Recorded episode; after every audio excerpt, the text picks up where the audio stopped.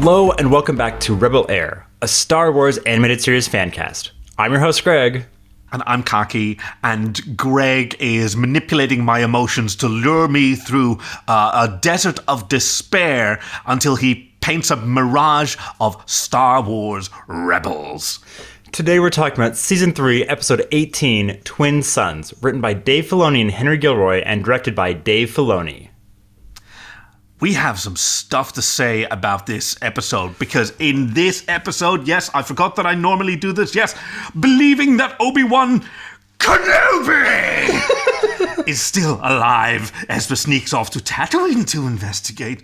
Maul is already lying in wait.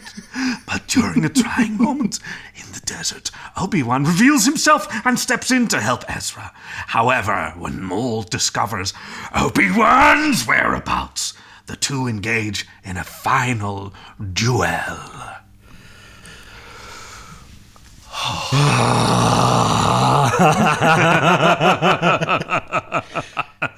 I have two things that I need to confess. One of these you already knew.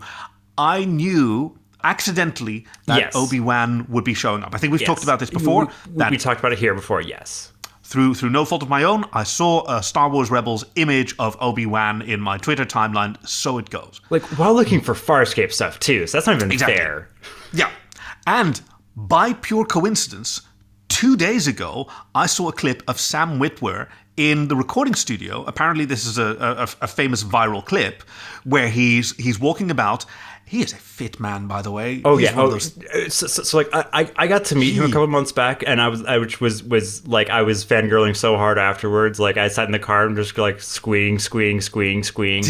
Yeah. He's got very, very large arms, and I was like, he's the thick arms gentleman kind of. Must type. Be really good at hugging. Yeah. Not so much pillow talk though. I don't know that that's worth the risk. But yes, where he's walking around and he's going, Kenobi. And then the microphone is poorly adjusted. Oh, and the nuclear detonation decimates that poor microphone. So I was kind of delighted to see that scene come to life, because I thought, maybe it's a Clone Wars thing. Maybe it's from, some video game that I don't know about yet. But that was this, right? Yes, that was 100% a reference to this. I believe on his Cameo thing where you can like pay people to do stuff. I believe he actually just has a thing of just like no Kenobis, because he's just like, that is brutal on your throat to do that kind of a scream, like, on demand kind of a thing. Like, you can do like the dipping and the kind of modulation that Maul does, but like and also not kind on your neighbors or partners or housemates or whatever who probably got tired of it. It was very, very impressive though. This episode is one that I've just been like eagerly anticipating from the very beginning. This is one where we're like, right after my parents saw Solo and they saw like Darth Maul, I was like, oh, right, you never saw Rebels. You don't know what happened in Rebels. So the very first Rebels that my parents saw was this one. Like, they had no context in Ezra and anything else like that. I was just like, don't worry about that. Don't worry about that. Just watch this. Like, okay. So, and that's actually a point that I wanted to talk about, because this episode barely feels like Rebels. And I say that with like that's not a point of criticism. I have this throughout, like the camera work, the directorial style, the editing choices, and the extremely limited agency that Ezra and certainly the rest of the Boo crew exhibit. This is not Ezra's story. This is Maul's story and Obi-Wan's story more than it's Ezra's. He's along for the ride, and I want to finish that thought, because it's not about taking agency away. He is the sort of viewpoint storyteller character here. He's the Rip Van Winkle. I'm trying to look for another like example of a Sancho Panza, right? Mm-hmm.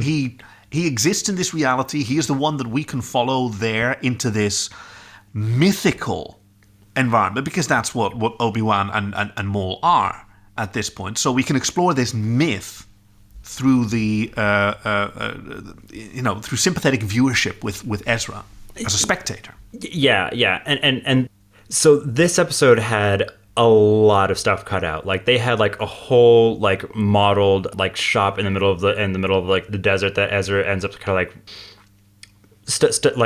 that Ezra stumbles into, and he was gonna like ask for directions, and that all got cut. They had like a whole kind of like back and forth stuff of cutting back to the booze back on Atollon, and that got cut out. Yeah, and like because they just kept like just kind of like narrowing it down more and more and more to like kind of what's most important.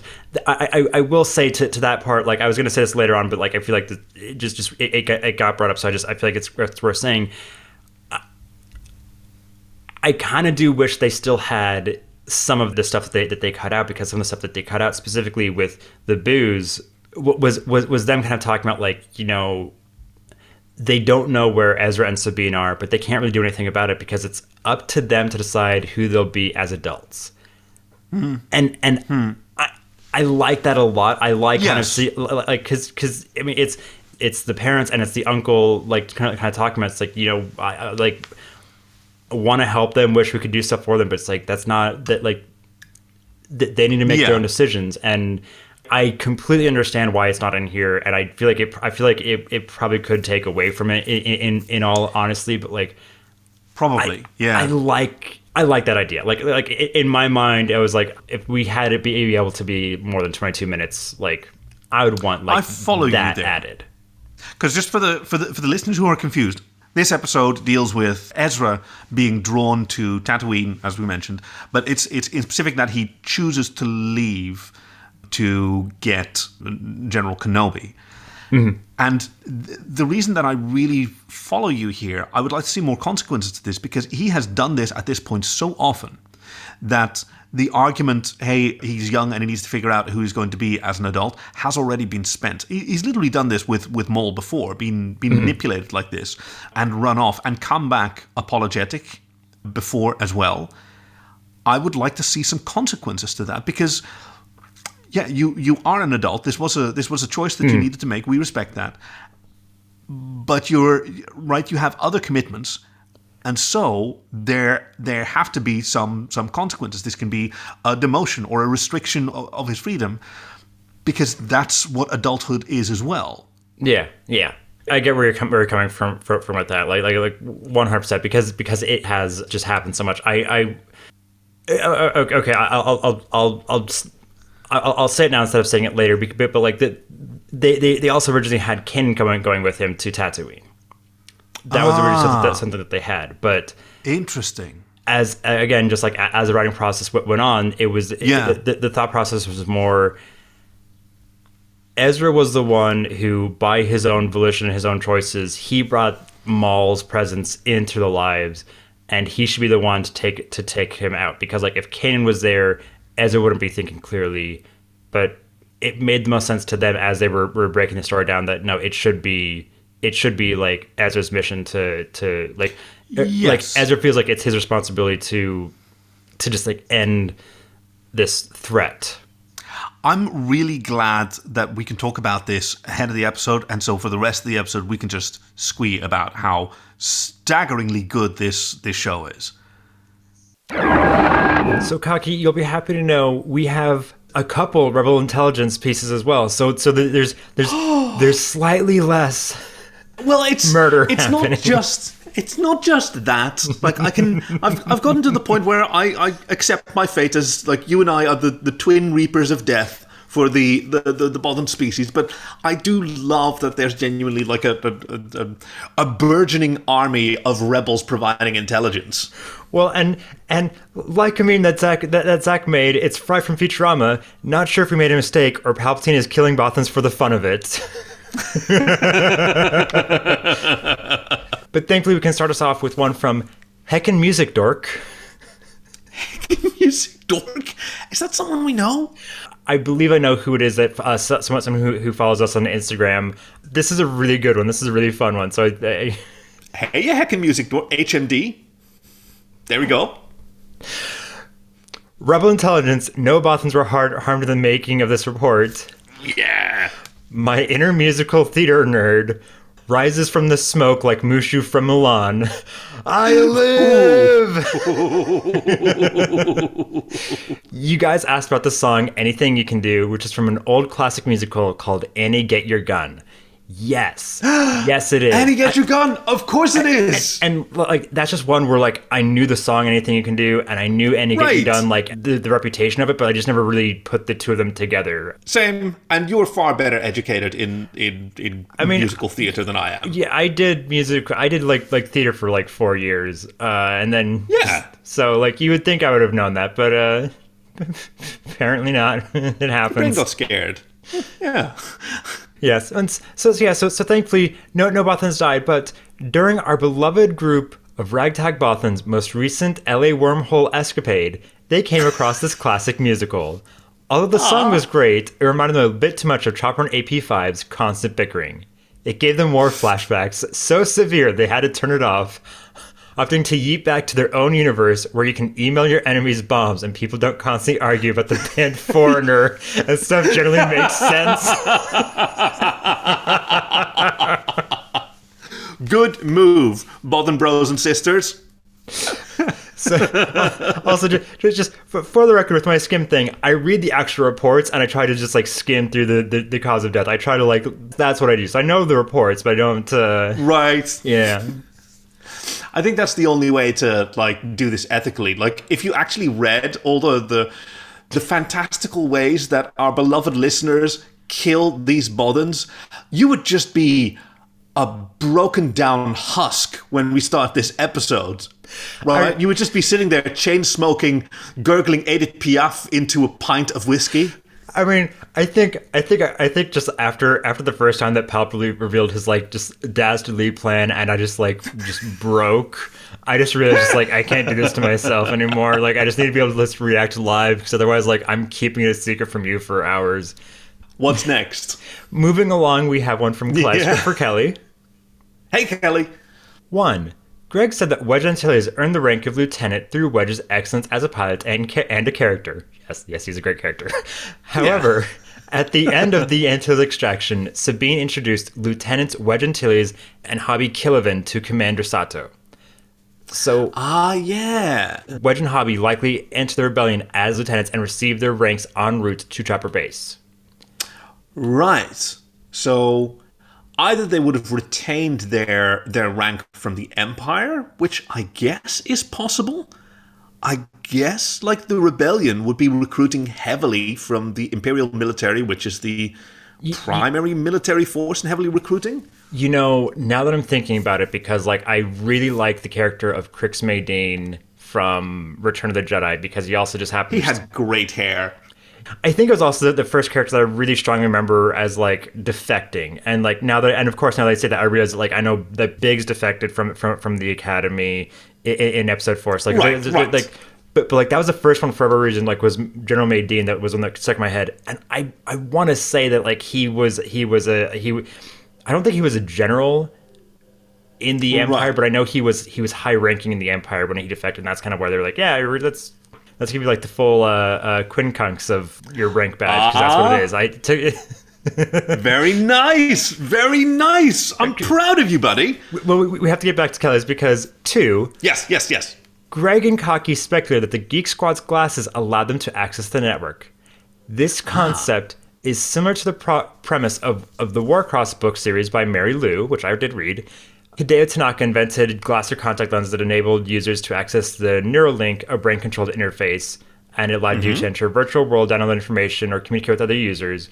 But the Neuralink also projects virtual reality displays onto the physical world. Perhaps the Geek Squad's glasses/headsets allow them to access a brain control interface similar to the Neuralink. I feel like that could happening. I feel like that could make sense. The cyberware in their heads. Yeah. I mean, it would track with everything else that they had going on, since they had all computer headbands. Yeah, I don't really have a good word for the... I guess, what's the haircut that monks have? I don't know. You know, shaved on top. I know what you're talking about, but honestly, growing up, the only thing I ever referred to that haircut as was the Picard haircut, which is not even a haircut. Oh, yikes. I know, but that's what I called it as a kid. Okay, well, I wanted to think you'll have a bit more volume than the. No, it's fine. It's fine. Okay, we're crossing the streams here, and that's Kelly's responsibility because four Bothans died. Whoa! Oh, sorry. I was just remembering like the Russian naval anthem from The Hunt for Red October. Okay. Yes. No. Four dead. Oops. Hobby spilled the beans about Wedge's misadventure with Chopper and AP-5. In turn, the other pilots started teasing Wedge. Fortunately, Shara Bey had a convenient distraction. On her last mission to Coronet City, she brought back a radio. As she plugged the radio into the hull net, several Bothans and pilots crowded around. The radio started playing Nobody Like You from Fort Town, which is... the boy band from Turning Red, if you're not aware. Oh, I haven't seen it yet. It's been an incredibly busy week. I'm so sorry. It's okay. It's just context. Robert's high notes was so magical that it transported the Bothans from Chopper Base to Clacktor VII Art Museum. Unfortunately, Grand Admiral Thrawn happened to be visiting the museum. Specifically, Thrawn was studying the parallels between Janor's protest paintings and Sabine's artwork. Unfortunately, good callback. One of the Bothans happened to insult Janor's use of colors.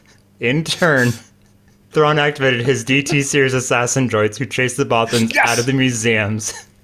Oh. As the Bothans exited the museum, they spotted an A-Wing and U-Wing flying over the Dome City. Shara Bey tracked the Bothans from Atollon to Clacktor VII.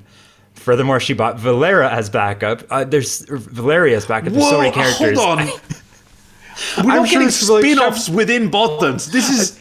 like, I read a lot of the books, and I don't know, like, half these names, so I'm just kind of, like, along for it, too. Come up with this stuff. As Shara Bey peppered the sentry droids with laser fire from her A-Wings, Valeria swooped near the entrance of the Dome City. While the Bothans were successful in escaping the sentry droids, they lacked situational awareness. Four Bothans tripped over vines and fell over the mountain ledges to their doom. The rest of the Bothans escaped with Valeria in her U-Wing. Okay, here's, like...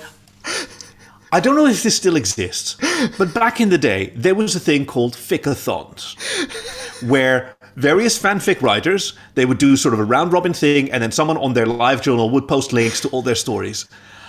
What I increasingly desire, maybe you can do this on, like, fanfic.net or Archive of Our Own, where you can have, like, collaborative series, and just have it give no context. Have it called a Bothan Report... link to rebelair.com, that's it. And then afterward, everyone who's contributed one of these Bothan reports, just put them in sequence, verbatim, no context, and just see what happens. See, but you're saying that, and like, I'm the one who has access to all those, so I would be the one who would have to do all of this. No. Hey, these are people's original work, right? They should choose themselves how they want to distribute them. Also, what I'm saying is, right? You can maybe set up like the series on AO3 or however that works. I don't know entirely. Right for people to submit the ones that have been read air. Hey, the ones that have been read on air. We don't want your deep dark private little Bothan reports. That's not what this is about. Well, we can step away from the Bothans for a little bit and just go to a piece of rebel intelligence because we have one from Abby. Hey, Abby. This is very simple because Abby wanted us to know that the insignia on Wedge's helmet is from Skystrike Academy. And I didn't recognize the logo either, but I assumed it was from the Academy since that's where he got the helmet, and I was right. And as I was editing this episode, that's what I thought too, but like I'd already made it, so I couldn't like... I'm not going to change my me being wronged either. Like that's not going to... like, no, I don't... I'll be wrong. No, thank you, Abby. Yes. It's Abby a first-time caller, right? Yes, this is your friend Abby, who was a genesis for us realizing that we don't introduce this stupid segment ever. We just go right in. See, this is why I want that. This is why I want no context, to stay with the tradition of the Bothan Report, where somebody, this is a fun Star Wars podcast, and if they happen to miss the 25-minute diatribe about a band from the 80s, then it's still baffling. Of course I know who Abby is. Thank you. Yes, well, let's go check in to see what foreigner type diatribes are. Oh, is it Zach? Yes, this is one from Hacker Palp. Hacker, okay, I like that. Okay, now I'm really curious because he's been on a streak of honestly desperation. Because I think you and I have been doing a really, really good job. So let's see if he's back in form. Well, I mean, he is back on his Droids Gone Wild 4: Robots in Disguise. I feel like there isn't a big mystery as to why the Imperial shuttles have giant bathrooms, and I'm disappointed you didn't flush out the obvious culprit. Oh, the first time we ever saw an Imperial shuttle was when it ferried the number 2 Sith in the Dark Empire to the second Death Star. It would imply that there is a measure of comfort in the shuttles, and that is an idea we can't merely poo-poo. So... if the shuttles used for Imperial VIPs refer to... So if the shuttles used for the Imperial VIPs, maybe the Refresher's designer was told to include the amenities for the Empire's #1 trade partner, the Hutts. Now, there's no legends or canon info about how the Hutts drain the slug, so to speak, so conjectures now all I have... And I'm imagining two things. Number one, it takes up a lot of space. And number two, it's super disgusting. Kaki may think that the overlarge refresher was just a bad design choice, but arguing with any Bothan reportee when they can't argue back is just like pissing in the wind. Oh, I wonder if that last part is a very, very deep-cut reference to my hometown, Amsterdam, where at the entrance to the Max Ower Square, where there's a lot of fun restaurants and a giant public chessboard that people can play, there is this beautiful gate with Doric columns, and above the gate, inscribed in beautiful Roman-style letters, is Homo sapiens non urinat inventum, which means a thinking man does not piss into the wind. I can guarantee that Zach did not think that far ahead. Zach was not that clever about it. You don't exactly know. And I celebrate the Empire's inclusion of various species' sanitary needs. Right? This is actually kind of awesome. Yes. Well, And for this, 79 Bothans died. Wow. Up until you mentioned that number, I thought, you know what? I want to reward Zach for doing such a good job with all of those puns. I'll throw in a couple extra Bothans. There's no way that I'm going to actually follow that thread now. 79? AP-5 joined a Bothan crew to get away from the Ghost crew, who fell into obvious traps all the time, only to be stuck on cleaning up the ship's email backlog. He fell for the scam email with the subject line, only open if you're the smartest droid and best spy, which turned out to be an email bomb. The crew of 79 all perished, but legends say AP-5 is out there floating with the knee brace, singing his happy little song. Yes!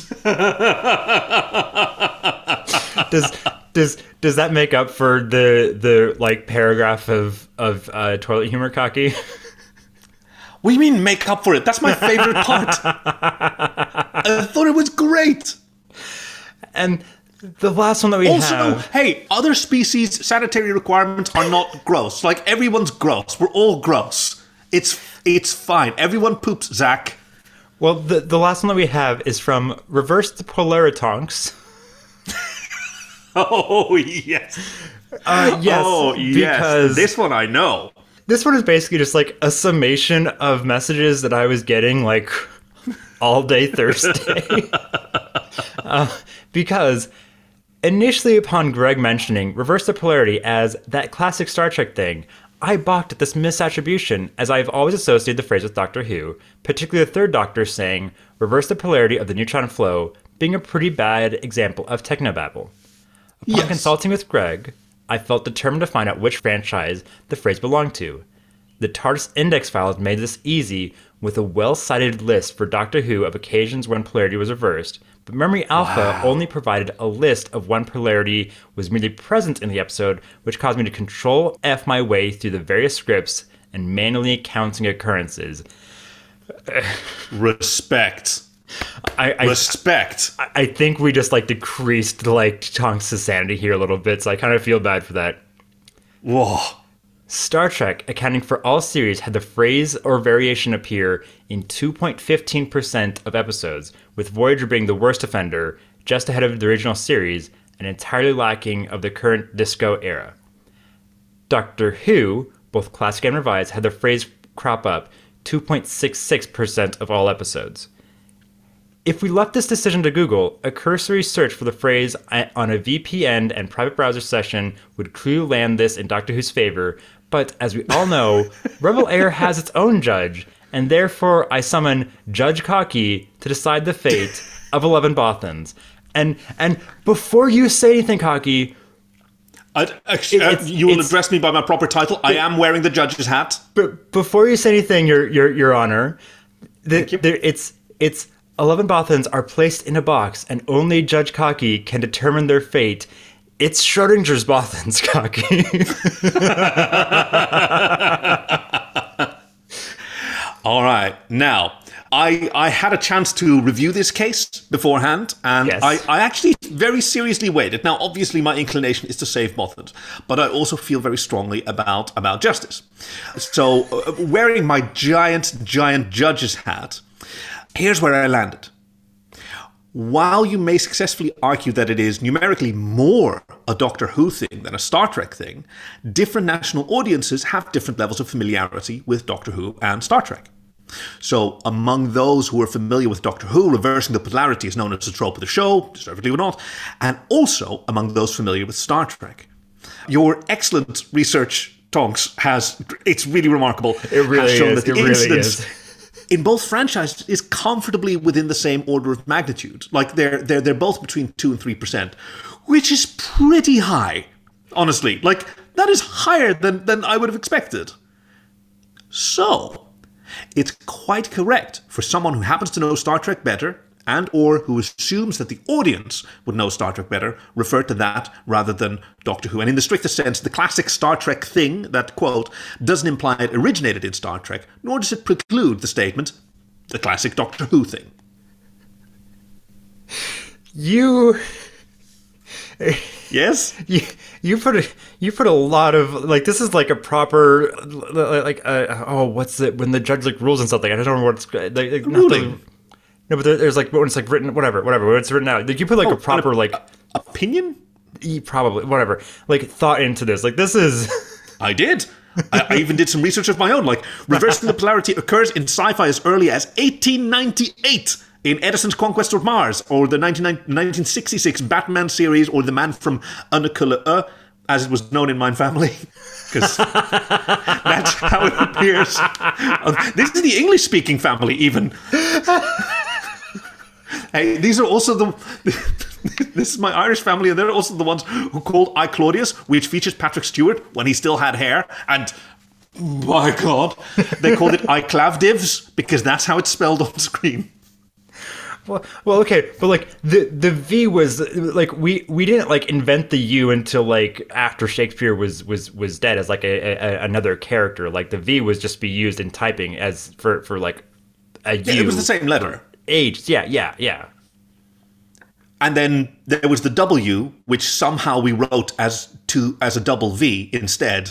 Before I go on a rant about like just like printing press and stuff like that, because like I have a lot of feelings about that, and I got to do stuff with it. It was really cool in college. Like I guess where are you landing with this? Like these Bothans dying? Are these Bothans?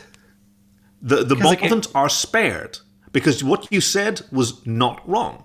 You said the classic Star Trek thing, and that doesn't preclude that it originated anywhere else. Okay. Nor that it's right. I just. So release the Bothans.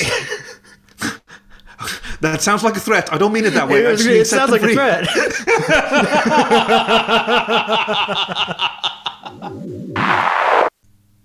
I adore this episode, and I love how it opens. I love how it just opens just like in blackness, and just hearing Maul talking and just saying, "Lost, yeah. I'm lost." And we see his two sons, and we have long like luxur like just like breathing in just like the Dune Sea of Tatooine, and I can see him in my mind's eye. Kenobi. Kenobi! The way he's clutching his staff, he's got this sleeveless robe with the hood pulled up, which is a pretty hot look. They put all this like dust texturing on him. They also took chunks out of his metal legs to show the passage of time, because he knew that Obi-Wan was on the planet, but planet's a big place. Yeah, that doesn't do a whole lot there.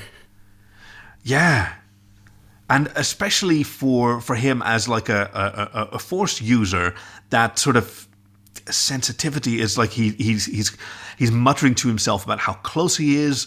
He seems honestly more deranged than he did before. The loneliness or the dehydration is getting to him. I was gonna say he's suffering from heat stroke 100% here. But then his muttering is about that he wants to draw Kenobi out and tempt his noble heart, which I guess is the third sort of point of overlap, because I did see a little bit of the trailer for the upcoming Kenobi series. Yes. And that does involve a line about that the Jedi can't help it. They're attracted to. I do just want to point out there, Kenobi does take place before Rebels. So we don't have to worry. So we don't. So I can. Yes, despite my vow of celibacy. Yes. So 100%. It should be it. It should be good. You should be free and clear with Kenobi, because it takes place Greg 5 or 6 years before him. Yeah. Don't worry. Once I found that out, I was oh good, Kaki won't kill me. Oh, I would. What? I would never. With kindness. Yeah, well, yes, but you're not a Bothan, so you're safe, right? That's how it works. And as he says that he's going to tempt Kenobi's noble heart, I had forgotten what those bits of old Holocron were. Yeah, it's been a little bit. The last time we saw him was... He's got 2 D4s in his hand. Yeah, it's been... A few weeks. Yeah, it's been a while since we last saw them all. Yeah. So I just forgot about those, and I'm what is some weird Toblerones? I'm surprised I didn't melt in his pocket. Toblerons. Okay, we cut to Ezra's bunk that he shares with Zeb. Ezra is wearing pajamas, by the way. Yes, Ezra does have pajamas. He finally it's the first time we've seen pajamas in Rebels. Yeah. So your earlier statement that nobody gets Rebels, which if I had that recording handy, I would be playing it back to you right now. I'm not giving you permission again. Okay. Fine. This scene could have been played for laughs, and in another episode it would be, because Zeb's snoring. Mm-hmm. And Ezra's sleeping uneasily, and then he hears a weird chopped up recording, but it's played straight, and yet it's not clear whether this is a dream sequence or whatever. It could go either way. But the thing that I loved about it is that Ezra seems to accept it either way. Yeah, it could be, because what we hear is Obi-Wan from the opening of the show. The Jedi Beacon. This is Pitmaster Obi-Wan from Obi-Wan Kenobi. I regret to report that both our Jedi Order and the Republic have fallen. Yeah, because Ezra has made his way into Kanan's quarters, which he opens with a Force sort of door slidey opening rather than a ringing the doorbell. But yeah, this whole... What you said about a lot of scenes being cut from this episode, I totally feel that, because there are some beautifully languid shots in here. The timing is incredible. Normally, it would be much more frenetic, and much quicker. And now to just stay in this moment and soak in the atmosphere is so valuable. It's the same thing with Trials of the Darksaber, where because they didn't have a B plot, they were able to have much longer shots and kind of like really kind of like focus in on, okay, you know, and let we it can breathe. Do let this. You just live in this scene. Mm-hmm. Mm-hmm. Yeah. So he hears this message from Maul, and good on you, Ezra. He confides in his friends. He tells them what he experienced, and they have a sort of conference in Chopper Base. I see that there's a hammerhead has landed. Or no, not the hammerhead. A blockade runner has actually landed at Chopper Base. It's looking like a really cozy base there. Yeah, they're trying to figure out if this is real or not, or... Ezra, no one would like to believe General Kenobi's alive more than I would. But Senator Organa confirmed his death. Yeah, I mean, Senator Organa helped like cover it up. So wink! It's like, wink. Yeah. It's, but like, they're also really aware of. I mean, this is the third time that he's drawn you out. That he has like this like power over you. So like, yeah, we are gonna be. That's Kanan. Concerned. Kanan is remarkably like gentle in reminding him of the fact like he's done this before, exactly this. And Ezra isn't hearing him. So this was one part where I felt sort of disappointed in Kanan's gentleness here, because that's not what Ezra needed. Ezra needed to be, you know, confronted with you are making a mistake. And Hera's also just like, it could just be a broken recording, which like, yeah, like that's yeah, it seemed pretty broken to me. But she also does like take him aside and it's just like, we're training for the attack on Lothal. And nobody knows that place better than you. I need you to help us prepare if we're going to be successful. I need you here. Mm-hmm. 4 words, each of them of tremendous importance to him. Yeah, she doesn't want to give him this option because he doesn't really deserve it. But he's still, I guess he's hyper-focused on the utility he imagines Kenobi could offer. Yeah. He does say, like, well, Kenobi could help us out. And Hera's point is really just kind of like what I think, like, the galaxy as a whole would think, for just, like, anyone just kind of looking out for hope is, if he was alive, do you think that he'd be hiding out in, like, some backwater? Woof. Now that hit hard. But, like, that's also just, like, okay... That's the case with Yoda. That's the case with Obi-Wan. That's that was where Cal Kestis was hiding out on Bracca. I mean, Bracca was a little bit more. I mean, it was a backwater, but it was also like a lot of Imperial presence there. So that's the whole. That's just like the case. So it's just like, it's also literally what Obi-Wan instructed all the Jedi to do. Mm-hmm. Just hide out. So he's leading by example. Yeah, but if you're like just a person in the galaxy, you, like, it's always a thing of just like, surely this has to be the time where like they're gonna come out, because like all this stuff is happening, like surely this is where they have to kind of step back out because like we need this. I'm just like, this is like 18 years afterwards. Like, at what point do you just kind of like give up? Do you just give up hope? Like, to the day. Yeah. Yeah, but what Ezra does instead is he just decides that he's going to just go off to... I mean, you kind of know what's up right away because he's got like a bag on his hip. Like he's got like an overnight bag, and like he, you know, his like toothbrush is like sticking out there. It's like it's pretty obvious what what's going on here. Like Ezra, like. Yeah. Ezra. Yeah, he rocks up the next morning with the big pile of crates to some rebel doozer, saying he's got munitions over from AP-5, and oh, by the way, are any of these planes fully loaded and flight ready, by the way? Oh yeah, I mean, the trainer's prepped. Oh, so you're just gonna steal like probably one of the most valuable things you could steal from. And then he just like reverse Scooby-Doo's around the corner, and he runs. Yeah, you gotta get me, coppers. And you have this shot which I just love of just like Chopper just like in the background, like hiding like behind like the wing thing, peeking behind the strut. Yes, like he's just kind of like peeking out, just like he's going over there. I'm gonna. It's a 2-seater. I'm gonna sneak in here too. Woohoo! Somehow. Maybe it has an astromech slot? I don't know. But, hey, like, Kanan should be wise to his act. Kanan, like, why don't you always slip trackers onto Ezra whenever you feel like, Yeah, no, he's probably... No, probably should put another tracker on there. It always works out. Hey, maybe Sabine was the one that had, like, the remote for the tracker, so it's like, well, I have a tracker on him, but Sabine's the one that has it, so it's not much help. Oh, dear.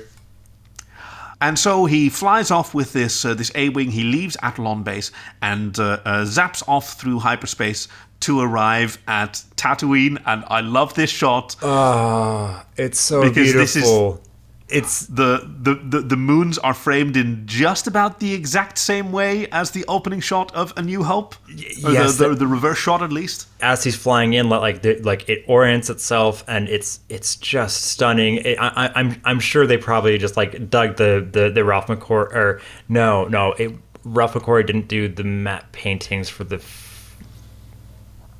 Yes, he did. No, Ralph McQuarrie did the matte paintings he did do the original Tatooine matte painting. He just did the plant matte paintings. He didn't do any like environments because that's a different piece. Matte paintings are terrifying.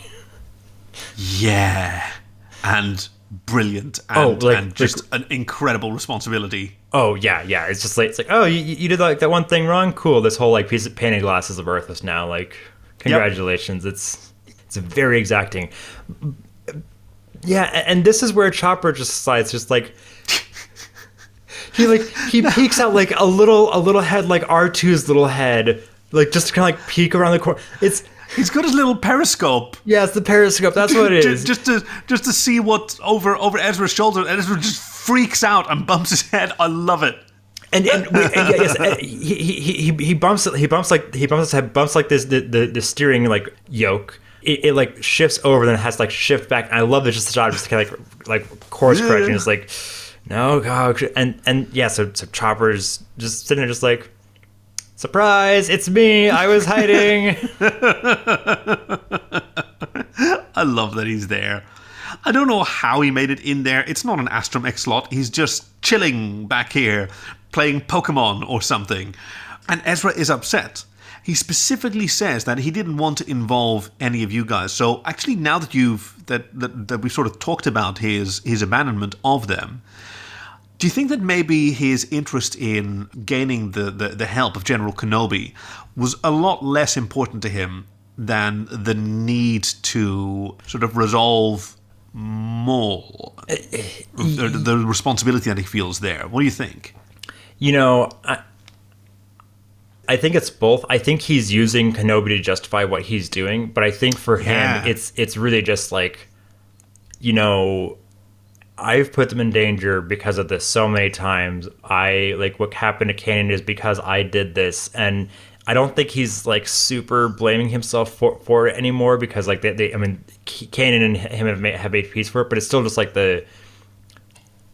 You still want to make it right, like even if like someone is at peace with like what happened, like you still feel that just that drive to just like I want to make this right for you because like this was my doing.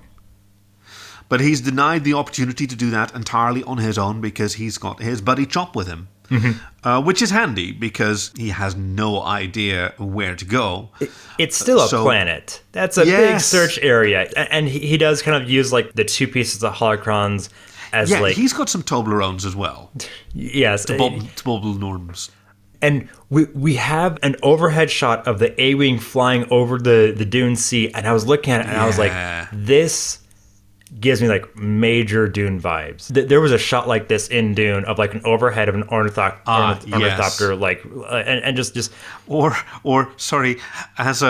I saw a French person try to writing in English online and consistently spelling it as hornithopter because the H's are silent in French, and how... this person just accidentally assumed that this word, you know, that ornithopter, in English is probably with an H. So yes, the overhead shot of the ornithopter. The French, I love it so. But yeah, he's using it as a compass. He's using the piece of the holocrons as a compass, as like a. It's so good because a divining rod. Isn't it divining? Yes, thank you. No, I don't know. No, English is like that. Okay. I'm certain it is divining rod. I said it wrong. At least I didn't say dividing rod. Yeah, there's that. I mean, you did just now. You did actually say it though, but yeah. But... So these two Toblerones, one of them starts glowing, and they form up into a three-dimensional compass. Mm-hmm. It's great. Following the proper tradition of highly trained experts in Star Wars, he tells the droid what to do. Chop, take us in. I'll let you know when to change course. And he does so, and this guides him to a valley, a rocky valley. Now, it didn't immediately remind me of anything. I mean, it's beautiful. It's nighttime. Everything's lit in these blue hues. You don't actually see the moons in the sky. They must still be glowing. It's very much like the old... and Mad Max Fury Road did this like beautifully as well, but like it's very much like the old like the silent film era of like putting color gels in to make something look like it's day or night, and for nighttime shots they always use blue gel, and so like that's kind of like the same kind of a vibe you get here, and it's beautiful. I mean, like that's not like that's exactly the right thing to do because moonlight is sunlight. Like, the physics are identical. Okay, like, sunlight reflects off the moon onto the Earth, and it barely changed. Yes. So, like, I've taken long exposure photographs of nighttime scenes with only moonlight, and you can have the moon in the sky, and with long exposure photography, like, you can gather a lot more light. And it is indistinguishable from an almost exact same shot that I took with the sun in the sky in the same position, because it's... Yeah, it casts the same colors and shadows. Now, there's a lot more blue that we experience, but in photography, that's a matter of changing your white balance. Mm-hmm. It just happens to be more blue biased. So, yeah, shooting a scene in the daytime and just putting a blue filter in front of your lens, that actually completes everything that you know, it's a perfect simulation. We're close now. Stay with the ship. He goes over and just sees just the holocron sitting on itself, just like on its own, and it's still glowing. Now you see. Chop, this is a trap! Yep. Almost gets his head shot clean off. Like, he barely avoids, like, the very first blaster bolt. The sand people attack him. There are some on the ridge with cycler rifles. Hey, those pack a punch. Yeah. They put a hole in a fighter's armor. Well, the A-Wing would probably be lightly armored anyway, but still. The Tuskens are just absolutely blasting the ship. Like, they take like the gaffy sticks and they like they're stabbing through the windows and everything. Chopper's like just nopes out of there. He freaks out. They're taking pot shots at Chopper and everything. They keep shooting the ship until finally like it explodes. Yeah. And Ezra does like kind of like cover Chopper with when the explosion happens. I too. Like so that. I was gonna say I'm pretty sure that you're gonna appreciate that because it's protecting his buddy from the explosion. Well, also just the situation that he was trying to protect him from in the first place. It's like good, thank you for taking care of poor innocent Chopper. Yeah, I really felt for him this episode because. He gets some moments to really shine as a character. And Maul dispatches the remaining sand people. Hey, I don't know that they should be called Tuskens, because I read in a very, very brief one-paragraph foray into Wikipedia, which is the max that I allow myself during my oath of celibacy, is that they're named that because of Fort Tusken was a Tatooinean fort that came under attack from the Sand People, and they're named after that raid. It was the raid of Fort Tusken, and they're now named... But that's a colonizer name. It's not their own name. Yeah, but from what I remember, they referred to themselves as Tuskens as well. Okay. That could also just be like how it got translated because it was being like subtitled from the sign language that they were using. So it's hard to say exactly, but Tuskens feels more. Yeah, I don't know. It's hard to tell with the people that aren't like being subtitled and. What I do really like, just as a moment of like symmetry and just like a nod to it, after Maul is like dispatching with the Tuskens, and you just hear you hear like the scream kind of like echoing through the canyon. Yeah. you have like long shots, and it's a callback to when Luke was kind of like knocked out after an attack, and you heard the cry of a Tusken, and then like a long shots of like establishing shots of just like it right. sound echoing through. It just a nice little kind of like nod back. Yeah. Oh, nice. As like the sun's rise, I'm pretty sure that Ezra's going through the old pod racer course, because that's what some of these arches look like. That's what it is, isn't it? This is it's not Beggar's Canyon, or unless the whole canyon system is called that. I'm pretty sure that the place that he's in now is part of the Judland Waste, which is something that you hear Luke refer to. It looks gorgeous. It's got that sort of wind-eroded look mm-hmm. that the pod racer course exhibited so beautifully. All these complex shapes, these hollowed-out rocks that were once mountains. Oh, it just looks amazing. And he's just wandering through there with his buddy Chop. I'm honestly still not quite sure why he's following the holocron, despite the fact that he just realized it's a trap, but... oh well. Well, I suppose crossing the sands is a bad idea. Yes, Chop, especially for droids. But then, like, he sees a mirage of Maul, and he's just like, yeah. hey, do you see that? And Chop's like, no, I don't. Nothing there. Yep. Oh, neither do I. It's gone now. Welp, better go follow it. But then, Ezra. Like, the holocron starts kind of like lighting up and doing it. It's like, oh, okay, fine, okay, I'm gonna go. I'm sure if you follow the ridge, you'll find a settlement. Maybe you can contact home base. This was my favorite scene. I know it's really simple, but it's a very slow pull-away shot from Chop as Ezra walks away, and it's silent.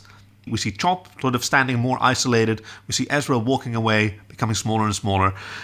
Chop turns back, turns away again, turns back again, sighs. But like a long sigh too. He's just like, he's so frustrated there too. Well, because it's like leaving your dog at home like shot. That's exactly what what they were thinking of. It's just like the pulling away from like just like a sad dog or just like a, just like what am I? Do I follow you? Do I not follow you? It's like I'm gonna follow you. Yeah. This is the most that we've ever really been with Chopper as a realized individual. Mm-hmm. That he gets this moment where he's really deciding between following his friend on this fool's errand and doing the sensible thing, honestly, because there's no survival out there, and realizing that he can't leave his buddy behind. Of course, he's going to follow him. Yeah, I mean, like Chopper is better than all of them. He's. I mean, he really is though, because he's loyal and just kind of knows. Just like, I mean, Ezra being on his own out there, like the high probability of dying if you're just like wandering out into a desert. That's not a great strategy there. But it's still just like I don't want you to be alone. He didn't manage to grab his overnight bag out of the A-Wing before he got blown up. Yeah. And soon enough, they find themselves through a dust storm. Ezra's model gets that sort of dust texture on it as well. He tries to keep his spirits up. You know, can't possibly last much longer, can it? Wow, bud, have you any idea how vast deserts can be? And... Yeah, and the whisperings of Maul just kind of continue, and it's so... your pain, your sorrow, it calls to him. At this point, I don't even know if Maul knows that he's saying it to Ezra. Yeah. This sort of feels like, you know, insane interior monologue that Ezra just happens to be picking up from this mad person. Brilliant. You don't really know how long they've been walking out here, but Chopper's battery seems to die. I'm like, it could be days. Like, we really have, like, no way of really... He didn't bring water. There's no way it's been days, right? But, like, how long would Chopper's like, battery last here? Although, it could cause it to not operate as well, and so he has to... They do have operation... Batteries do have, like, operational... Right. Heat things, like Crimson told us. And... he doesn't have a solar collector covering over his manipulator arm like R2 does. Mm-hmm. So maybe he just can't recharge through solar energy like most R2 models would. Yeah, I mean... Yeah, no, but that is like always what it's looked like. Yeah, that's right. Hey, no, hey, don't do this, buddy. Come on. Chopper! Hey, Chopper! This is my fault. I should have just stayed home.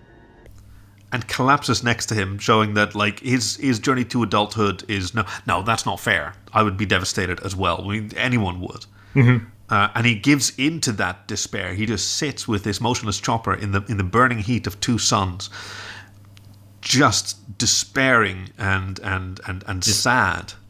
Like any cynicism that I felt about, hey, you've done this before, somebody should have stopped you, like that was out the window. This was such a powerful scene.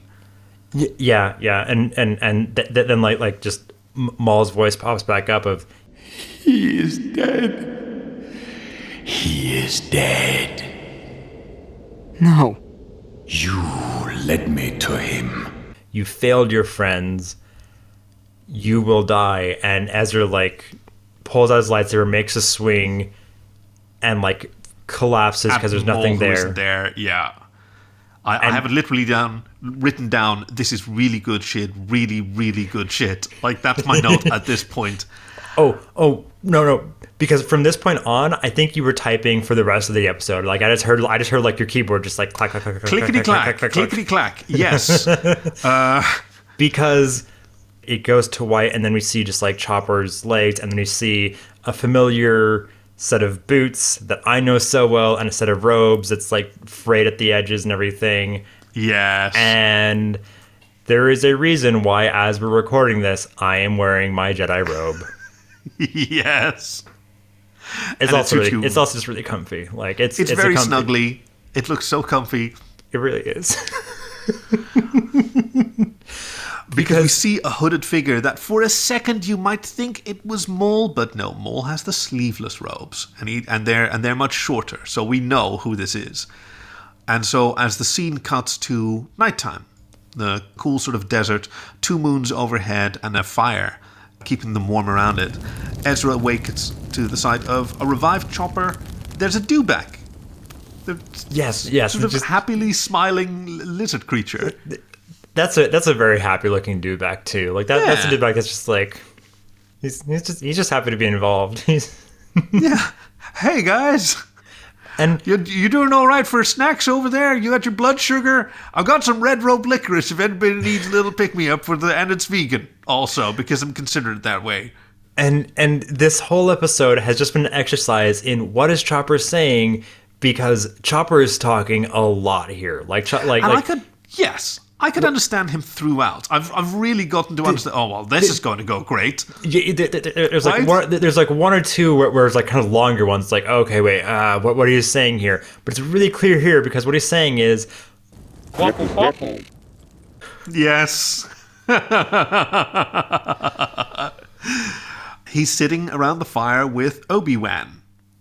And this time I feel that we really need to lean into it, not just as a gag, because there is Obi-Wan Kenobi and there is Obi-Wan, and this is the Alec Guinness Obi-Wan. Well, but they were very specific because Ezra can't call him Obi-Wan. Because if he calls him Obi-Wan, then his line of, well, that's a name I haven't heard in a long time, wouldn't make any sense. Because this is like... Oh, wow, yes! So no, this is Ben. This is old Ben. Is who we have here? No, well, he doesn't know Ben. He doesn't know the name Ben. You can't call him Ben. Yes. So it's just Master Kenobi is the only thing that Ezra calls him as. And Maul as well. They all avoid using Obi-Wan for that line. I get it now. That's brilliant. Even throughout Clone Wars, Maul always just called him Kenobi. It was always just Kenobi. But yes, because this is Steven Stanton doing a really like astonishing good impersonation of Alec Guinness's Obi-Wan. Yeah. Like this brilliant. It's really, really spot on. And this is the part where I start to have like just a page full of notes. So it's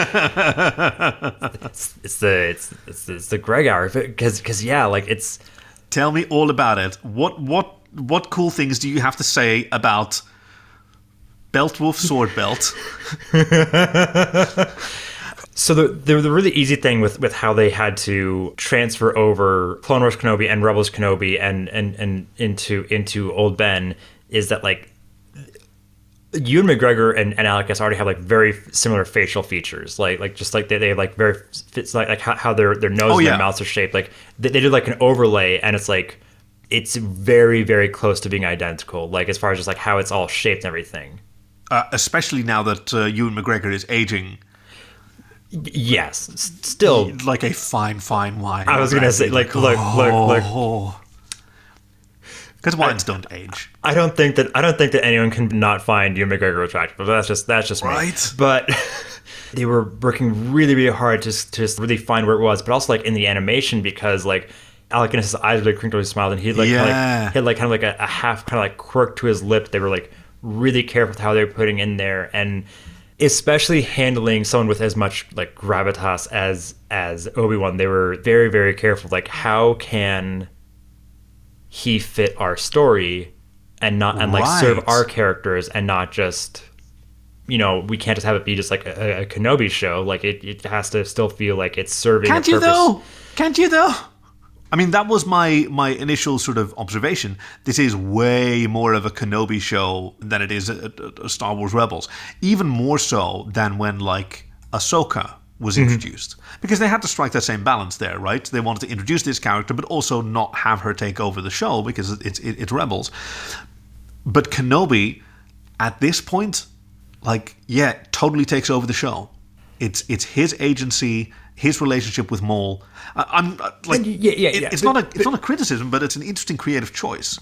But he does really give Ezra some really, really just good advice here. With I mean, because it starts off right away with, "You're in the wrong place, Ezra Bridger."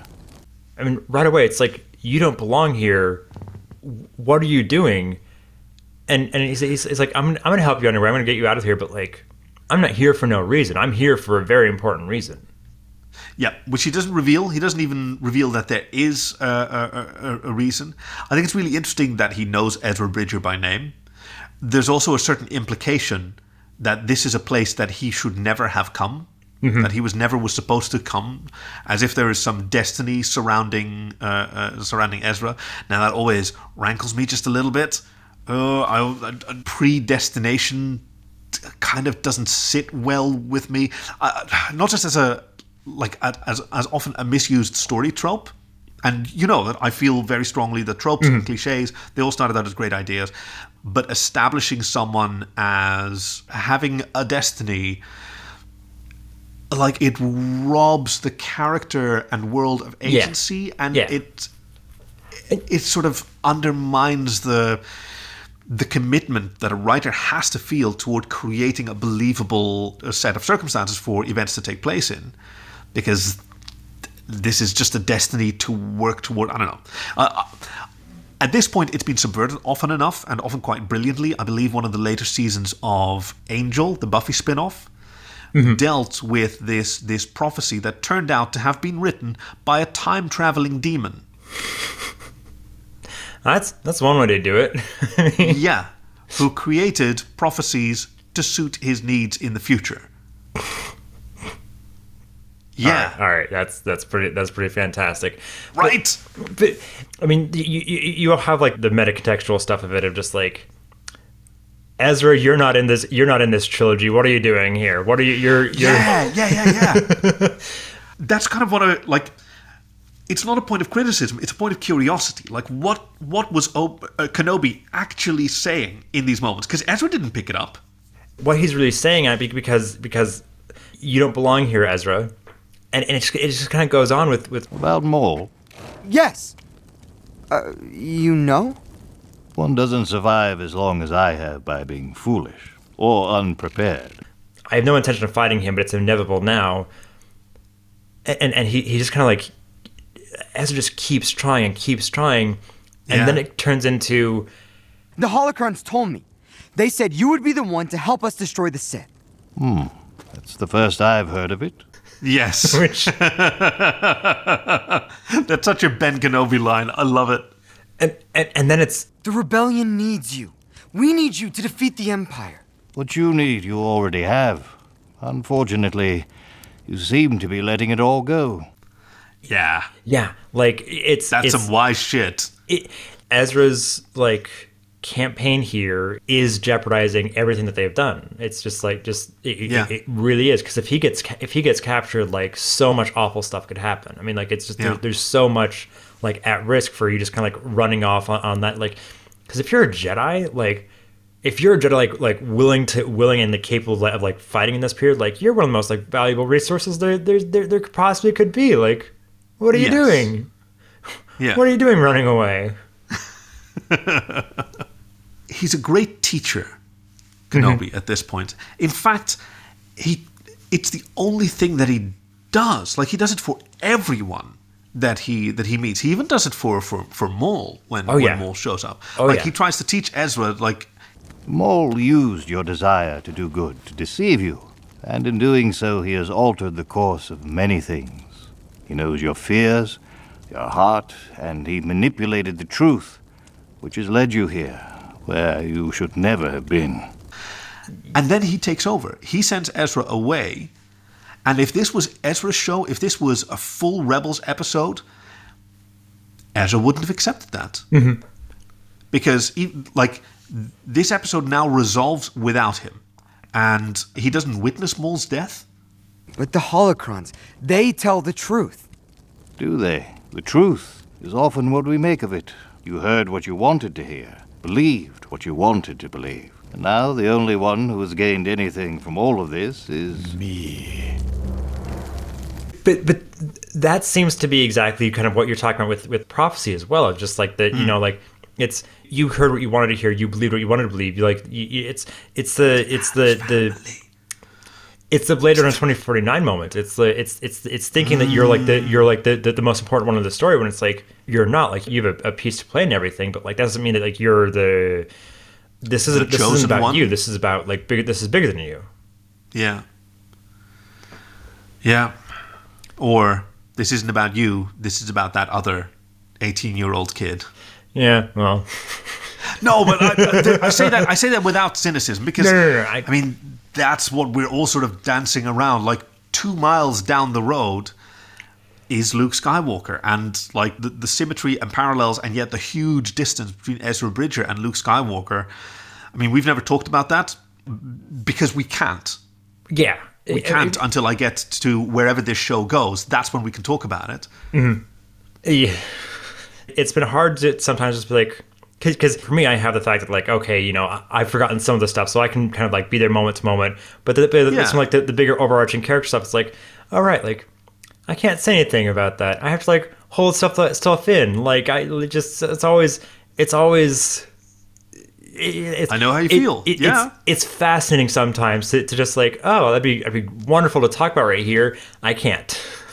No, I can't. This must be what it's like for Obi-Wan, or for Kenobi. Mm-hmm. Like, he has a huge oversight through, I don't know, force sensitivity, through wisdom that he's built up through the years. And there's a lot of stuff that he doesn't say because he realizes it's better for the students not to talk about it, or that we can't talk about it. Like, you can't, there's lots of things that you can't engage with me on because you have that additional knowledge, and it's important that I don't. Yeah, I mean that's also just like how he operated with. I mean, okay, but you have the actual reasoning of it wasn't written yet, but then we have but then like the oh, what I told you is true from a certain point of view, and it's like the truth is like I just like what he tells Luke like as like they like the more that Obi-Wan reveals to Luke in the original trilogy, like it is just like the. You're not ready to hear this truth because, like, the truth can destroy you. Like, it's devastating. The truth absolutely has the ability to do tremendous harm sometimes. Like, it's powerful, and if it's not like handled with care, I mean, especially if it was just like because it was right after Luke lost his parents because like Uncle Owen and Aunt Beru like were his aunt and uncle, but like. For all intents and purposes, they were his parents. Like they, I mean, yes. Like they, like yeah, no, absolutely. It's so like you know, hey, if I were to tell you, oh yeah, and the person's like responsible, the person that's like partially responsible for everything that's been doing this, and the person that like helped kill your parents, like, yeah, that's like your progenitor. It's like, oh, gross. Yeah, progenitor. I think that's how it's. That's the one. Yeah. Well, that's Star Wars for you. Kenobi now sends Ezra away for what happens next is the confrontation with Maul that then Ezra doesn't participate in. So he obeys Kenobi. Mm-hmm. He climbs on the back of... I can only imagine that Obi-Wan named his mount Dubaka. Because he's a Dubak. Okay. Oh no, he hasn't met Chewie yet at this point. Oh no. No, he meets him for the first time like in a year from now in Mos Eisley. No. You're right about that. Ahsoka did like meet Chewie in Clone Wars, but I don't think that Obi-Wan knows Chewie as well from Episode 3. Yeah. Well, whatever. It's still a cool name. So he climbs on Dubaka, who's like... Dubaka's a good name. He's like a really kindly sort of taxi or Uber driver. Right? Hey, buddy, how you doing? You comfortable back there? Chopper just kind of like rockets up and lands on the back of the Dubak as well. He's there's a seat for you back there. This is a fully accessible little ride that we've got here. Help yourself, some cucumber water, guys. Off we go. I like to imagine just like Chopper's little like manipulator arms kind of like wrapping around like Ezra's back, just holding on to Ezra to make sure he doesn't fall off there. That's what I like to. Oh. And they leave Maul and Obi and Kenobi alone. Yeah. And Kenobi has another speech for Maul he always has a speech ready for someone, whoever he meets. He knows what they needs to hear. Like even when he met Darth Vader, he had a topic that he wanted to convey, and here it's: if you define yourself by your power to take life, your desire to dominate, to possess, then you have nothing. Yeah, and that cuts Maul so much, because Maul's argument that I remember from the season so far is that Obi-Wan took things from him, that he has nothing, and he places all that blame, for a large part completely displaced, on Kenobi. Well, but Maul was supposed to be Vader. Maul was supposed to be ruling by Darth Sidious's side, like, and he was the one supposed to do it. So it's for him, like, it was like the hatred of Kenobi's the thing that like kept him alive after he fell down the pit. That's kind of how it. That's absolutely. That's why the joke for Maul is the man too angry to die. Well, a sobriquet that he probably has to share with Boba Fett. Yeah, a little bit. But after that, like he had a whole life after that. I didn't witness it myself, but he had dominion over Mandalore, and he was the crime boss for the Crimson Dawn, all of which he's lost now as well. Now, those losses are definitely not Kenobi's fault, but I think he's projecting those losses just as much. He's right. Once the blame thrower is ignited... Okay. I'm going to touch on this before it gets to the fight, because the last time that Maul showed up, like, we started having a conversation about Maul and about like Maul's like reasoning and everything for doing stuff. Right. Yeah. And I had to just kind of stop and say, this is as much as I can say right now. And I can finally finish kind of like just like what it was, which is really just that like Maul is Sisyphus. Maul is doomed to fail over and over and over. He can progress, he can roll the boulder up the hill, but he's never going to get to what he wants, because that's not who he is. That's not the mythic figure that he is. He's even just so close to seeing like what it is in his final moments, but he can't realize that vengeance isn't the right path. He's blind to there even being a non-destructive path. Yes. He's only tried to achieve his goals by suffering. What he's saying here is, oh, you're a rat in the desert. He's tearing down. Why come to this place? Not simply to hide. Oh, you have a purpose here. Perhaps you are protecting something. No. Protecting someone. the tension here that happens once Kenobi ignites his saber, as soon as it's protecting someone, this is the actual battle. That's the moment where he, yep. Oh, this is the actual battle here. Is just this standoff. It's a Western. It's a samurai. It's like the eyes, like, because this is like the culmination of everything. They had the fight on Theed, on Naboo. They fought multiple times in the Clone Wars, like over and over. But like, this is a different battle because it's an enlightened Kenobi, and someone who's stuck decades in the past. The moment that he ignites his lightsaber is when Maul realizes, you know, that he's protecting someone. Mm-hmm. I felt in this moment that until that realization, Kenobi might have not defended himself. Mm-hmm. That, right, for him, the path of dying at the hands of Maul was an acceptable path because that would also keep Luke safe. Yeah. Right? Yeah. It was only when Maul understood that there was someone here that Kenobi was protecting that this fight became unavoidable, and he had to kill Maul. Mm-hmm. He didn't have to kill Maul until that moment, and there's like sadness and anger on Kenobi's face that, you know, he probably doesn't want to kill. That seems like the modern Kenobi, but it's now essential. For what it's worth, there, Dave Filoni like absolutely backs you up on that because in an interview with StarWars.com, he was saying, in the end, what's most important is that Maul never lets go of that attitude of revenge. He never seeks forgiveness. He never seeks selflessness. He is bent on, okay, good, at least I'll die knowing I'm going to have revenge. And Obi-Wan just looks at him and shakes his head gently because he feels sorry for Maul. He doesn't want to kill Maul by this point. It really is just like, right? Yeah, rising above like that whole old way of being, and it's told through the animation here. Yeah, because I first got this pointed out to me by a video of Sam Witwer talking about this at a convention, and I mean, like, Sam Witwer is just as much of an absolute geek about all this stuff as I am, which is part of why I love him so much. But like the first pose they do is like the General Kenobi pose. It's like the arm extended and blade over the head. It's one that I've done 1,000 times for pictures. Like, it's the General Kenobi pose. Yes, I think that's a key moment in the duel between Kenobi and Anakin in Revenge of the Sith. Like, it's kind of a stupid move, honestly. But it looks holding good. The hand. It looks great. Really holding, good though.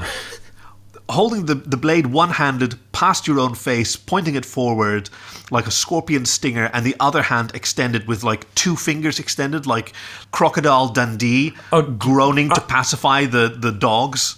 I've been holding on to a meme for like the past like 2 months because I've seen a version of exactly this where it's this, but then like in the next, when it cuts back to the next frame, it's just like Obi-Wan just poking Maul's eyes out with his two fingers. It's just like...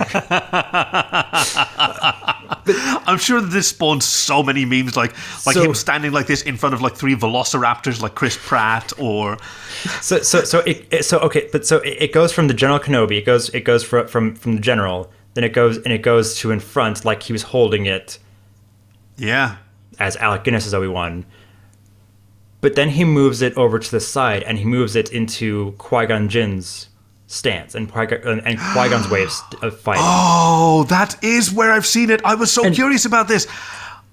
He holding the blade essentially like next to his ear, pointed up, and Maul sees this, and what he tries here is he tries to do the exact same move that killed Qui-Gon. Wow. And so for Obi-Wan, this is, I've had 28 years to dwell on the moment of my failure where I can stop my master from dying. He's had 28 years to just kind of like obsess and just kind of like remember that and just kind of like, no, and just kind of like, I know how to do this. I know how to fix this. 2 blocks and a cut. That's it. 2 blocks and 1 cut, and it's over. So I know I've kind of gone off in a bunch of different directions. That's probably kind of changed your... Dude, I get it. I want to know your opinion because I've... I'm always fascinated to see how people feel about this fight. What did you think about this fight? What was your gut reaction seeing this? Glorious. Like, the fight happened in the moments before, as they were changing their stances. Like, that was the battle. That was also when it was won. Mm-hmm. This is chess players, mm-hmm. right?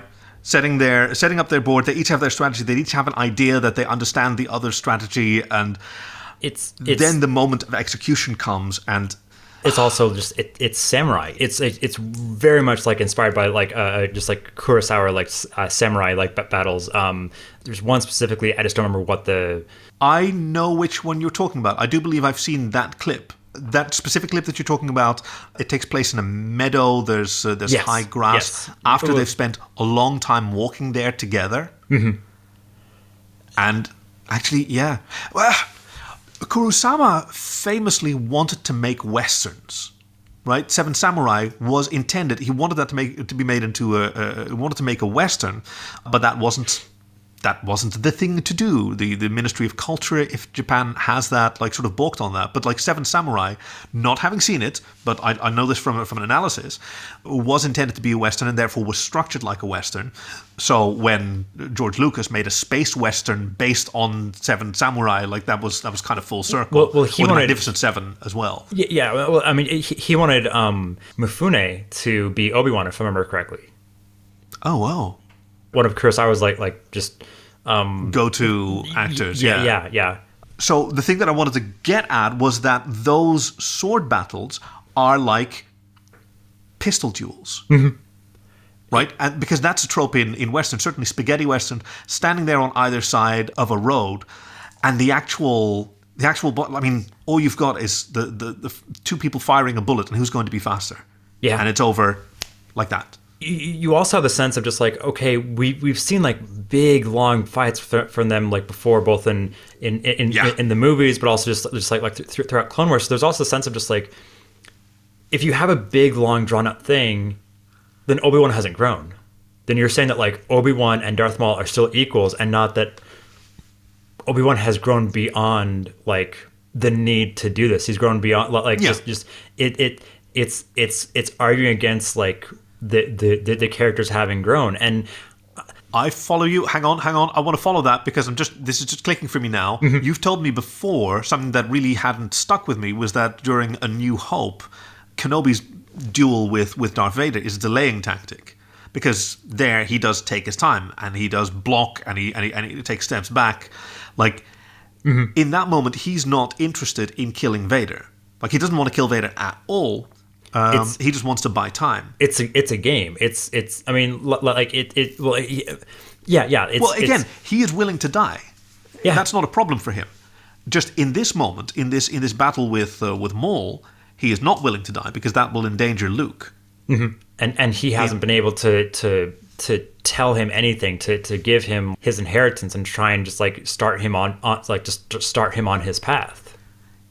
Yeah, I won't say I think I've talked before about how sort of troubling Yoda and Kenobi's plans for.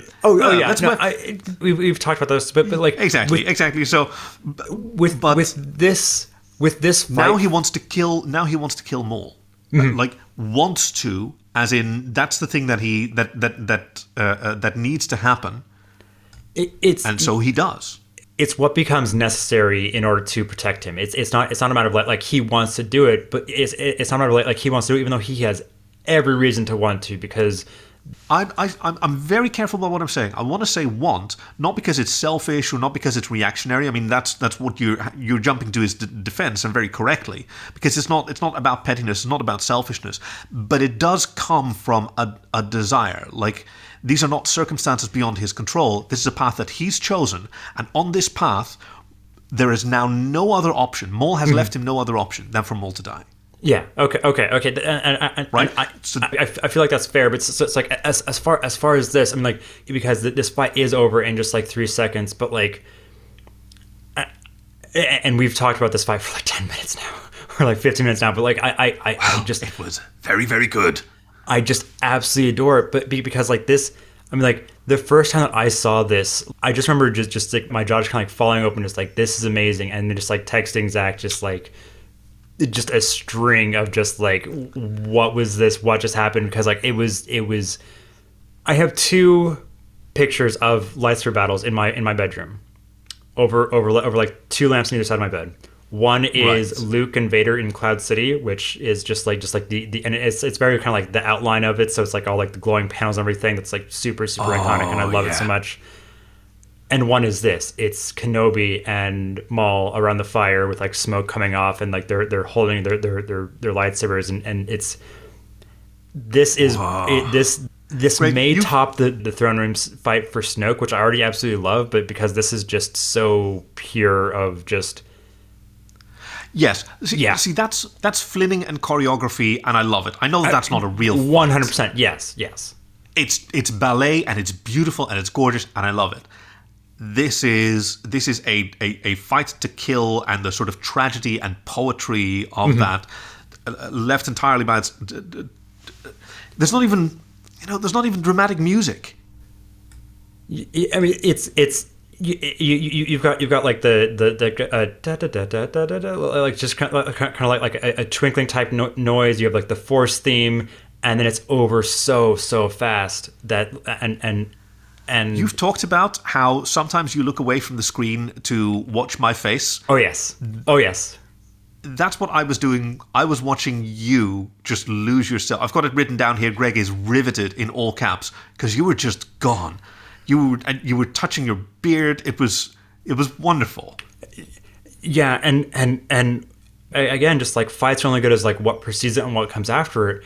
And we have just another moment of heartbreaking symmetry because like symmetry is just so there in Star Wars storytelling. But because you have Qui-Gon dying in Obi-Wan's arms, saying he is a chosen one, and then we have Maul dying in Obi-Wan's arms, saying, "Is he the chosen one?"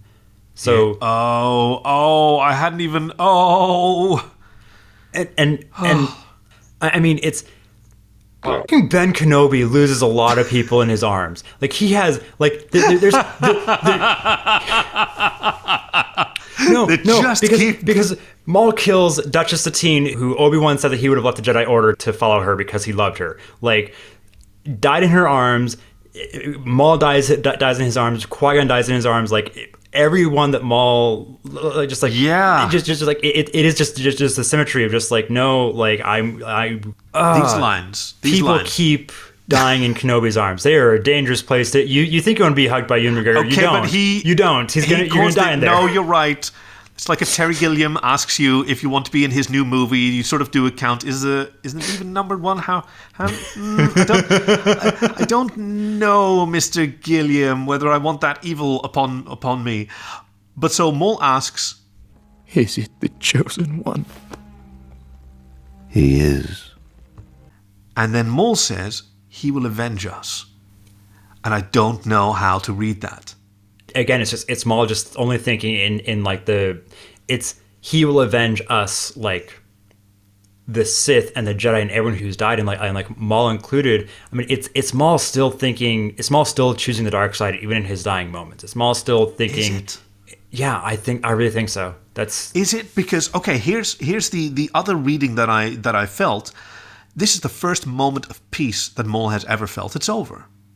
It's over. He doesn't have anything more to want or hate. It's all done. That's why Kenobi is just holding him and comforting it, because they both know it's over. And what it must feel like for Maul, if he has this realization, I don't know that he does, but he might do. This must be a moment of incredible relief. And this, he will avenge us, like. This revenge is not so much like on the Jedi or on behalf of all the people who've fallen in this conflict against the light side. They are both victims of Palpatine. Mm-hmm. Right? Maul was taken as a child, and he knows this. He knows that he was manipulated and taught to and tormented. Palpatine also took away everything that Kenobi believed in and loved. I mean, my arguments against that is one, like the Filoni quote that I said earlier with, you know, Maul doesn't seek forgiveness or selflessness in the end. He dies still thinking he's going to have revenge.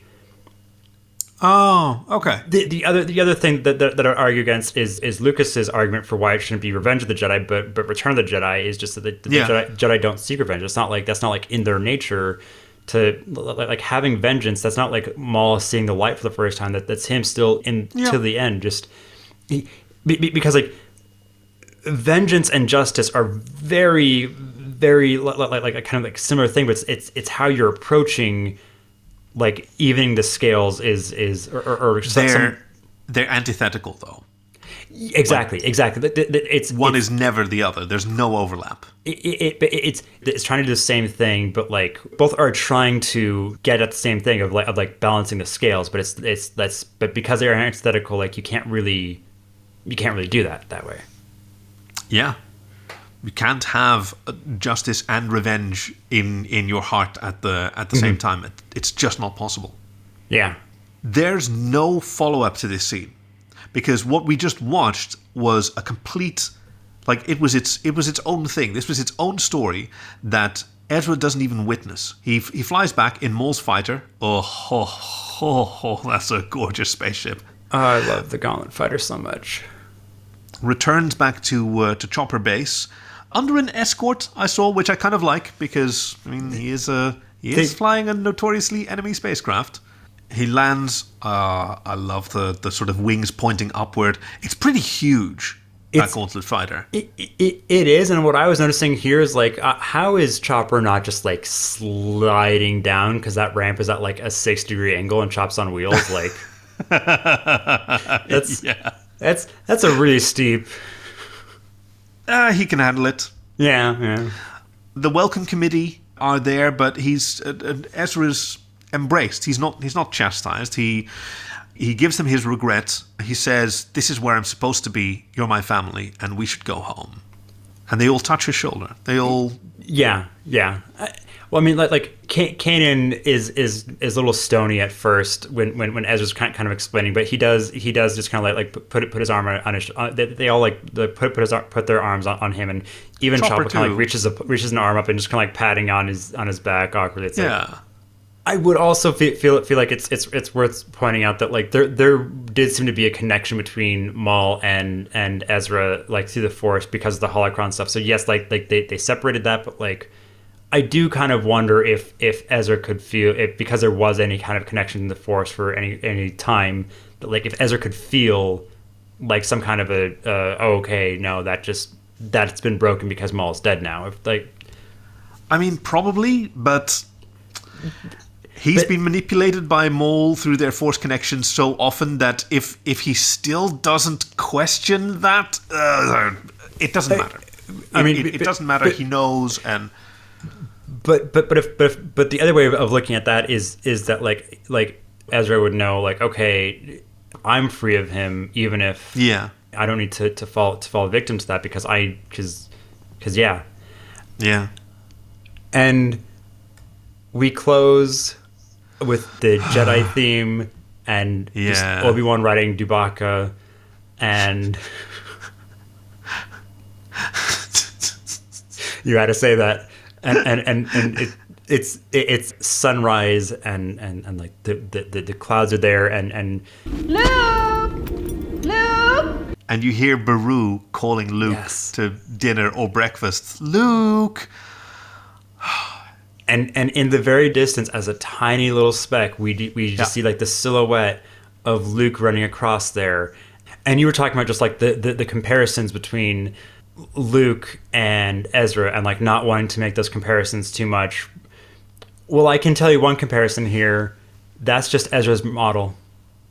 That's just Ezra's character model because he's so far away. He's the same age. That. They're just like, it's a silhouette. Yeah, we're just going to use that model. It's the same like rough. I love that. So it is just yeah, it's neat. That is I mean, that's a really respectful way to treat this scene as creators as well, because the story of Luke is more important than the story of Ezra, right? That's where it started. It's the Skywalker saga. Yeah. And as much as we love the ghosts, they're not part of that. Which, you know, I've spoken about my feelings about the sort of dynastic aspects of the of the saga, and how much I appreciate like the found family and the like the matter of circumstance and coincidence that that brought them together here. That I like that that's respected by even when we show Luke, it's still Rebels. It's still We're not placing anything here that can cast a shadow on our heroes. Yeah, it's this is. And we close with Ben stroking his beard, just like you did when you watched the duel. Yeah, yeah.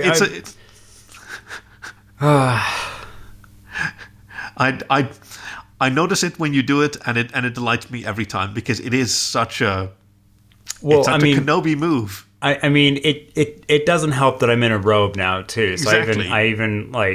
I halfway debated, do I want to get in like the full outfit and everything? It's like, no, I can just do the robe. The robe's enough. You had the cowl in your hand though,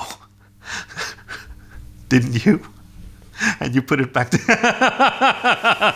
Oh, don't worry. No. I've got the hood. Don't worry. I just okay, good. But it's also just like so much. Which is bad audio. It's a lot of hood.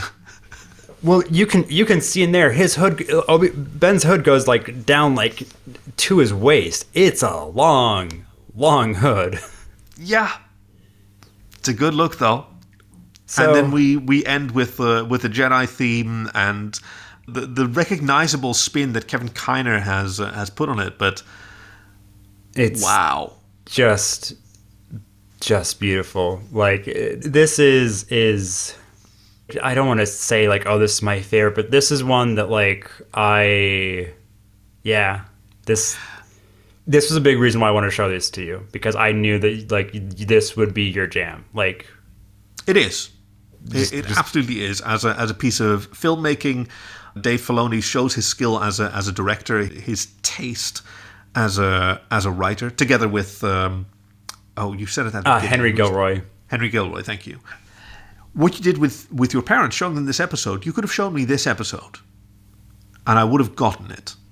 Right? You can show this episode. Yes, you can. You can. Out of context, and I know you're missing some stuff, but all of that is delivered. And if this is the first time that you meet Ezra and Kanan and all the others, you still get them. I think it was designed to be able to be experienced as a completely standalone, and if this is your first introduction to Rebels, you're going to have a great time. Yeah, you're gonna go back and you're going to already have a feeling for what Ezra grows into, what this family becomes. That's the feeling that I already had just from promotional materials and just absorbing generally what Star Wars Rebels was without ever having seen it. Yeah. I mean, I feel like you just kind of like said everything I could possibly say about this. It's not just like me just kind of like just fawning over it. Like it's great. And blabbering. No, it's wonderful, and I'm so delighted that I can share this with you. Like, I think at several points, you and I both sort of forgot that we were podcasting. We were just fangirling over this really excellent episode. But since we are podcasting, well, Greg, I know that usually you ask me about my tie-in first, but we can just skip yours this time, can't we? Because I'm wearing it. Yes. You've already gone to your wardrobe and I already have it. And this version too, like if I could find / convince someone to just like a Darth Maul cosplayer to just go out into a desert with me at night, like yeah, I would do this. And die? Well, okay, not that part, but like Like going out to the desert to do like nighttime photography of this, like, yeah, that'd be amazing. Sorry, something just came to me. That last cut, Kenobi cuts Maul's dual-bladed lightsaber in half. He does that in the Theed duel as well. He does, but it's an upward strike rather than a downward strike. Yes. Yeah. Oh, Greg, I want so badly an analysis of those moves, like the stances. You've told me about the stances. The fact that the last one is Qui-Gon's stance is so cool to me. I wonder what the rest is, if there's more. As far as just like the different moves are? Or Yeah. I know that it's all been like the same move that Maul was trying to do was the same thing that he killed Qui-Gon with. Because he like butted him with it and then he turned around and like impaled him. Yeah.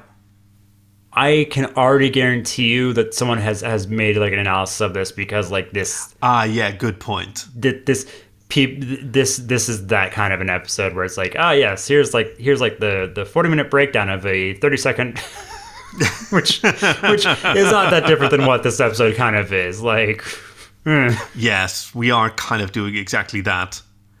I'm now trying to think about my tie-in. Yeah, I even like had an idea for you that I could like throw out there, and I already forgot it. No, I can't even help you with that. No. Yeah, see, I think that maybe there was a whole other A-plot that after Kenobi sends Ezra away and Ezra and Chop climb on Dubaka and he carries... that they have a whole series of adventures and he gets adopted by a rivaling tribe of burrowing creatures and they have to learn a special sort of scent-based language and they... like... Chopper is mistaken for some kind of deity and helps a small village of rodents resist the evil cat empire. And see, my question was going to be, well, I mean, like Obi-Wan like shoos Ezra and Chopper off on the dewback, but then he's seen riding that same dewback like not long after. It's like, how did he get that back? Well, Dubaka just came trundling back. Like, he's just kind of chill. Yeah, I dropped him off. Like, okay, like, that makes more sense, actually. Yeah, I made sure that they had some snacks, some road snacks for on the way. And... No. Kaki, I think what you're doing right there is what you're trying to be. You want like Dubaka the like the Uber driver. That's what you want. The friendly Minnesotan Uber driver. Yeah, that's right. No, thank you for catching that. That isn't Uber driver.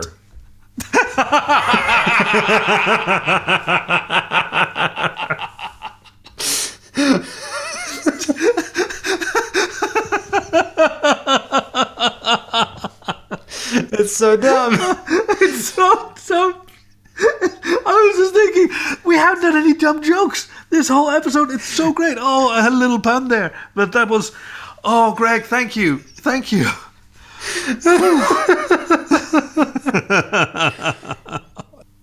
Tune in to our next episode, 0 Hour, in which the Empire discovers the location of the Rebel base. You can find us at rebelair.com or rebelairpod on Twitter and Instagram. That's air with an H. I'm Kaki. I'm Greg.